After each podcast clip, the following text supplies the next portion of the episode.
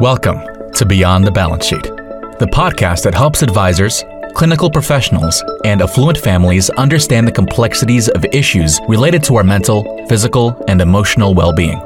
Our co hosts, Arden O'Connor and Diana Clark, will interview a series of guests on a range of topics, providing informative content and practical tools for professionals and families to consider.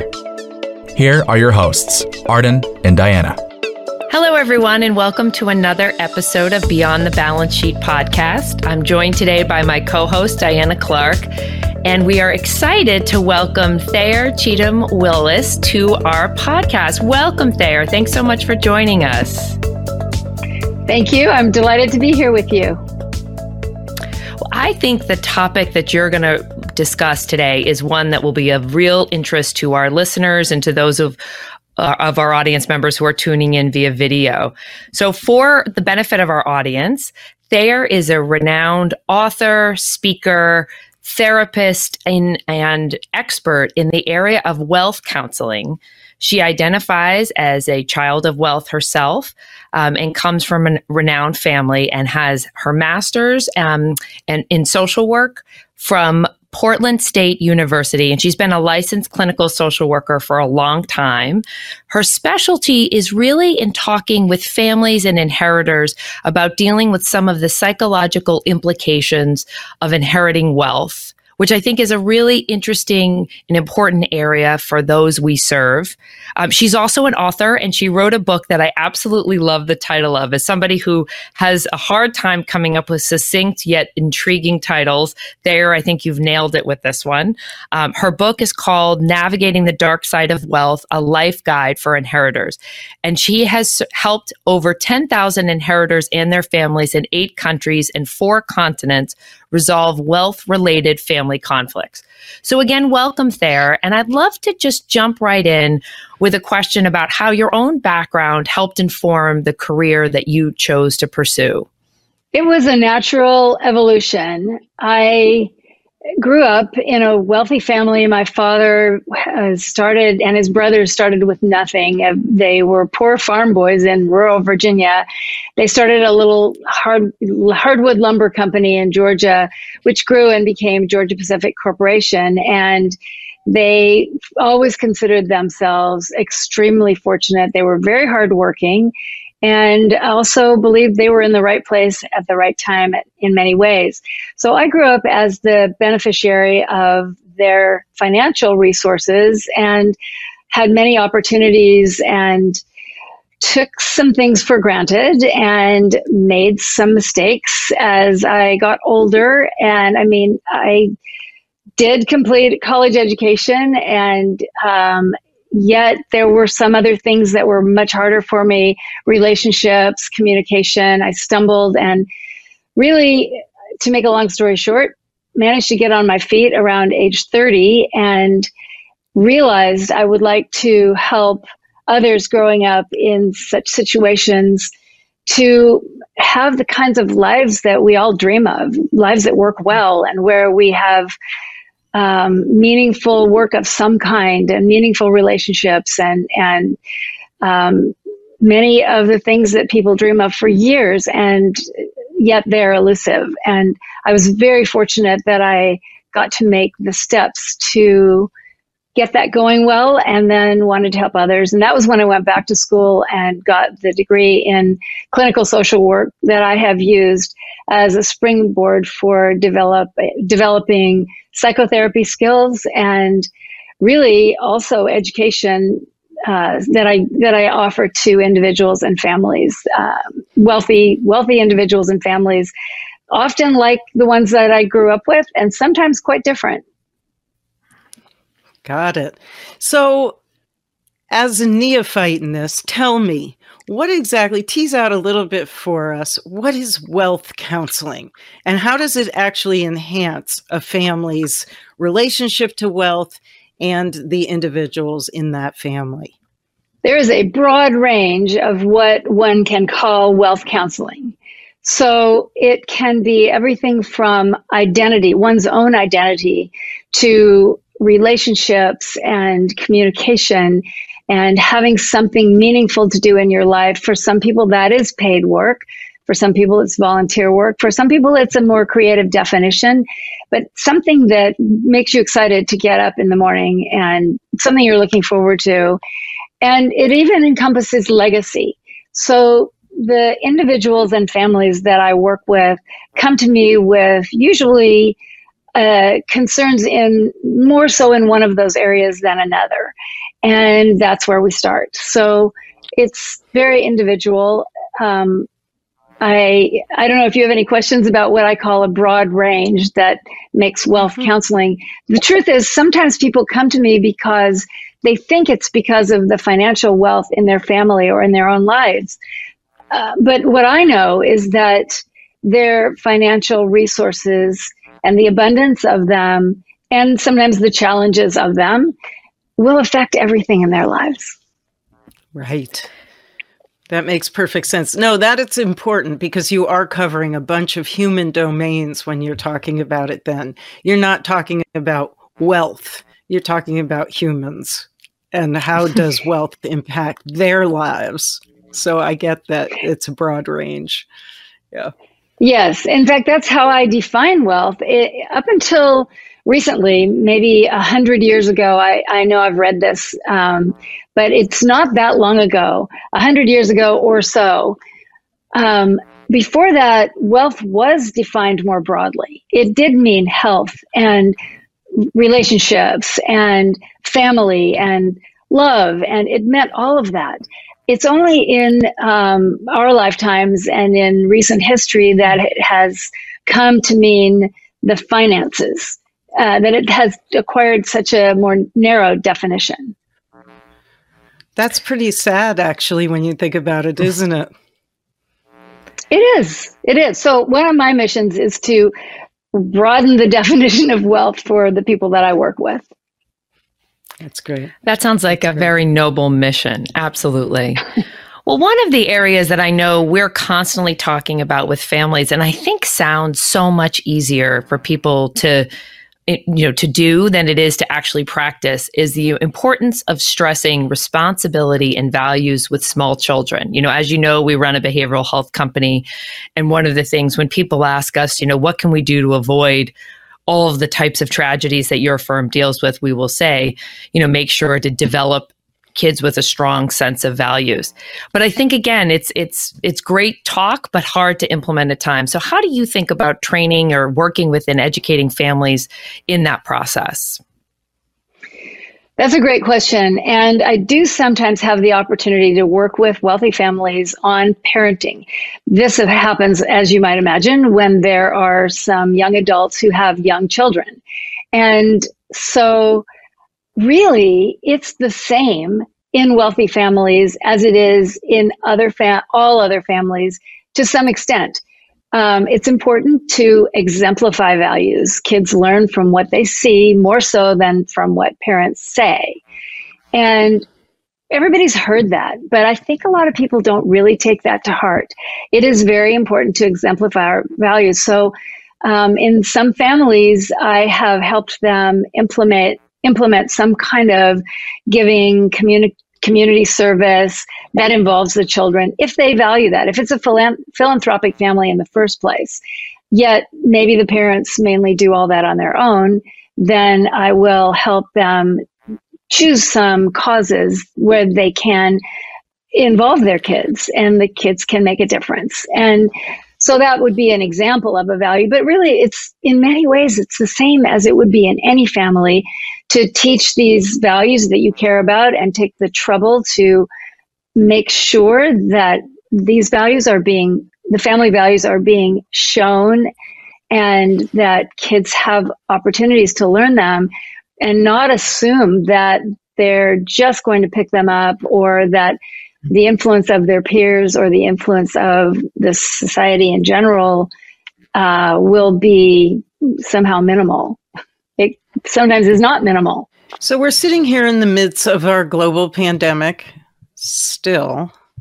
And I'm wondering what are the ways your clients are reacting to this stress? What are you seeing in your practice?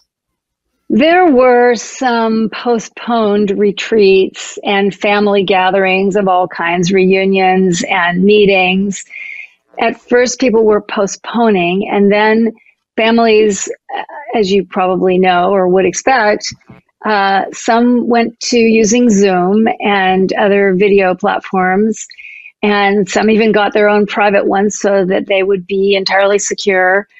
And people have been trying to make that work. Um, it's it's very difficult. I mean, it certainly financial resources don't insulate families from the, those challenges. Um, that to some extent, it's the same as the challenges that everyone has, and yet the families who depend on regular meetings for um, even for checking financial management, also though for other aspects of of family resources like health and philanthropy, which I mentioned earlier, and relationships.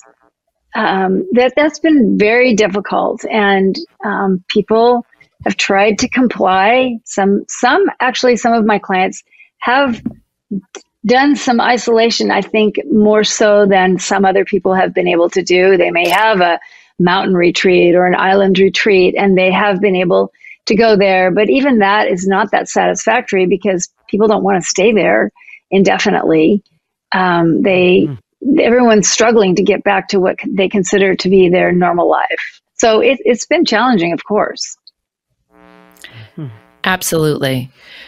Well, by the title of your book, I assume that you encounter wealthy families that are not always at the peak of mental wellness, so to speak. So I'm curious how often you bump up against, whether it's now during the pandemic when I think all families are feeling heightened rates of anxiety. We know that substance use rates are off the chart. So whether it's now during these times or just in sort of more average times, do you bump into mental health and substance use and how do you navigate those situations with the families you serve? Yes, I do bump into those concerns, of course. And because they're that, that the stresses of life affect all families and many times in wealthy families those stresses are actually amplified. So yes i bump into that. Uh, there's certainly the concern uh, over addictions and you and i have talked about this arden and as you know i have referred some potential clients of mine to you because i do screen for that and I ask families who want to work with me is there a family member who is struggling with addiction? And if so, I ask them to get that person help or get the person to get some help themselves. And then after that, I will work with them. What I've found is that, and I learned this by experience early on, that when I have tried to work with a family where there is an addicted family member, it is an energy drain for the work. And that family member, as you know, is the focus of the family. And mm-hmm. really, it is a waste of everybody's time and money to do the kind of education and improving um, interpersonal skills that that I help families with if you have someone who is not able to participate, yet they're sitting there trying to, everybody's trying to believe that they can. So that's not helpful. But there's other kinds of mental health concerns that are pretty common, like narcissism is pretty common. I encounter that um, more often than maybe would be in the general public. And uh, of course, that is challenging. And I sometimes have to educate family members about the best ways to manage themselves when there is a narcissist in the family, especially one who is at the helm. So it can be that can be very hard. Uh, there's you know there's all kinds of of mental health concerns, and fortunately, because of my training, I do know how to diagnose. I know how to recognize traits that are either already troublesome or will be for the family. And sometimes I help the family members manage themselves. Well said. I appreciate your perspective. Um, as somebody who specializes in family systems around behavioral health, I see families with their heads underneath the tables. I won't see this or over functioning on a daily basis. And the fact that you model for them I'm not going to pursue something. I'm not going to put the cart before the horse and pursue something when it's not on the table yet. It shouldn't be Yeah. just yet. And I really Yeah. admire your your smarts about that. Well, I learned it by experience. Thank you. And I did learn it by experience because I don't want to waste anybody's, I don't want to waste the client's time or mine for that matter. And all it does is irritate everybody. So I, I just learned by experience to, to explore that beforehand. That's smart. so with if you're dealing with wealth counseling, you must be encountering people who have not been successful at managing their wealth. What happens in how do you help people navigate a financial loss and recover from that? That would most typically, among the families that I meet, that would most typically be a young adult. And Mhm. because I mainly meet wealthy families. However, there certainly can be someone or maybe more than one person who has lost wealth, who maybe even has lost all or almost all of what they had. And honestly, it can be a turning point for that person. It can be a new beginning. That may sound harsh, but um, you know, it, it can be time to take stock and to realize that we always have choices, always. And our lives are made up of the choices we make. So if I have gotten rid of all of my inherited wealth, then I can choose to have a modest kind of job and support myself, or I can choose however I'm going to behave. And, uh, you know, it doesn't mean that your life is going to be bad after that. It just means that it will be different from what it was before, and it could actually be better. So I really do, I believe that I'm an optimist, and I do believe that people can get on their feet and do well. Their circumstances may be new and very different, and maybe something that 20 years ago they wouldn't have thought they would be doing. And it's kills it can be fine. It can be an adventure. It can be, uh, you know, it can be fulfilling and meaningful. It's ironic as professionals who operate in different spheres, just how similar your philosophy is around this. I think one of the things Diana always says to our clients is that just because somebody winds up with whether it's a mental health issue or a substance use issue, um, that all is not lost, and parents don't necessarily have to assume that a child's life is going to be lesser for it. That in fact, in many cases, they may come out a better human and have a bigger life because they admitted a specific diagnosis and got the care that they needed for it. And I always say that the folks I love most in this world, often many of them have been through some type of self help program. And I don't think it's just because they have a diagnosis, but I think be- the way that you have to look at yourself when you admit your vulnerabilities and you go to accept help allows people to live a certain life of consideration. It allows them to put other people's feelings in front of their own. It allows them to think about the impact of their behavior. So it's just interesting to hear it reframed in a different way when you talk about it. Absolutely. I agree with everything you said. Yes. And, you know, yes, of course, I'm not even surprised that that we would align in your work and or and my work. Um, and I I mean, we learn that uh, people can thrive wherever they are. And I mean, just like with me, how I learned to take the ways that I stumbled and made mistakes in my 20s, which um, when I tell my story, I'm sure, Arden, you've heard me tell my story. Um, I go into some of the specifics of it, and it was most, I mean, I didn't do anything illegal, but it was, you know, um, in and out of relationships and people that I hurt without ever really meaning to hurt people. I was just so focused on what I wanted and eventually realized that wasn't working. So I was able to turn around and take those mistakes and use them to help me to help others and to encourage others with look if i got on my feet your you can too or your kid can too and all it takes it's just attitude Yeah. Well, I have a question that I think we like to always give a very difficult question to the guest. And if I know one guest who's up for the test, it's you.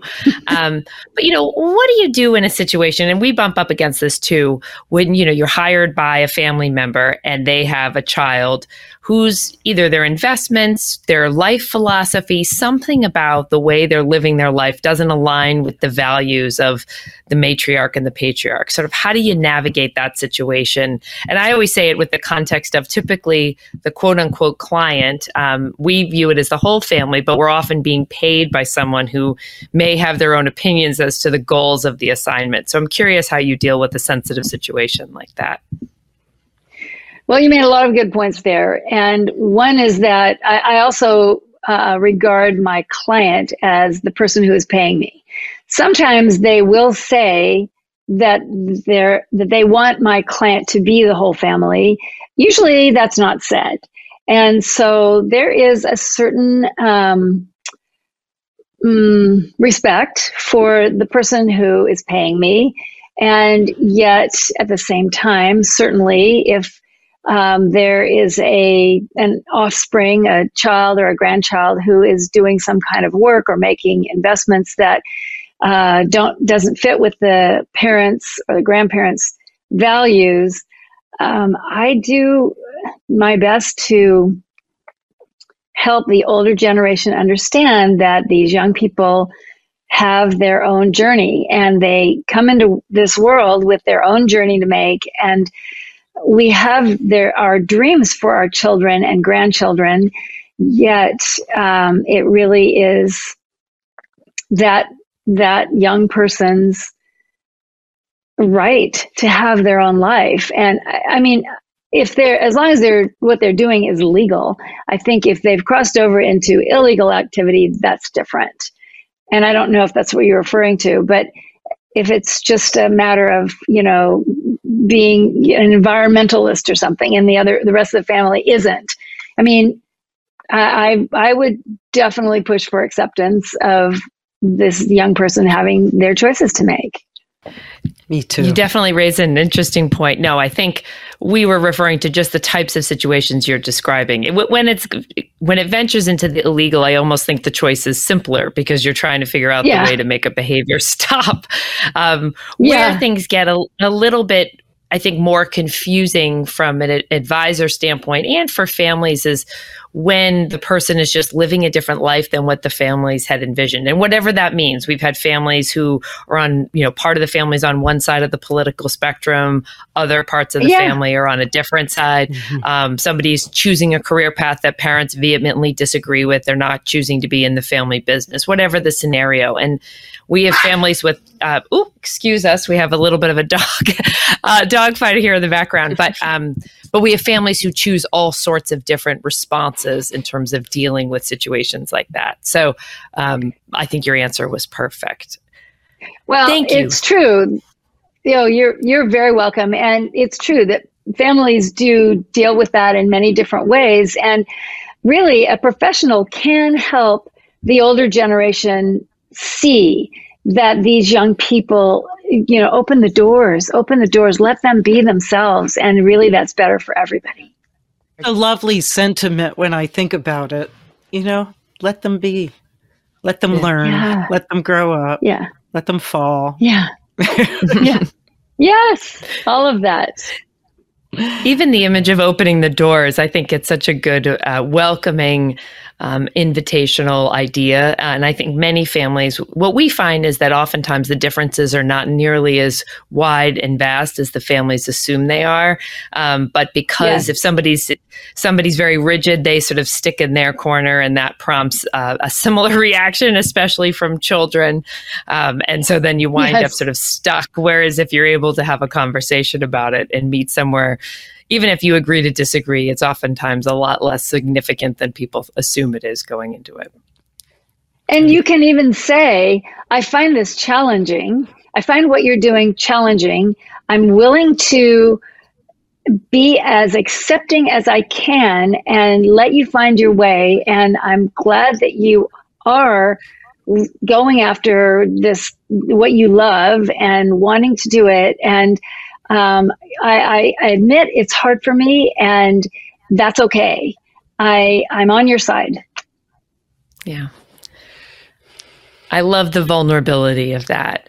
Thayer, thank you so much for your warmth and your comments and your expertise and sharing, you know, what it's like to sort of navigate these family dynamics in wealthy families. I know our listeners have learned a lot today. We really appreciate your participation.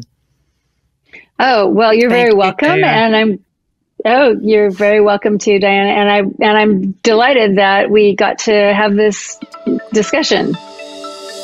Me too. Well, thank Thank you, Diana, and thank you to all of our listeners and our viewers today. If you're so inclined, please like us or send a positive review on your podcast platform of choice. And we hope you'll listen into our next episode. Thanks.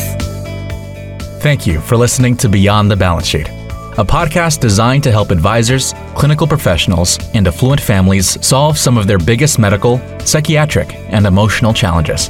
Visit beyondthebalancesheet.com to read more about our guests and resources and sign up for our newsletter.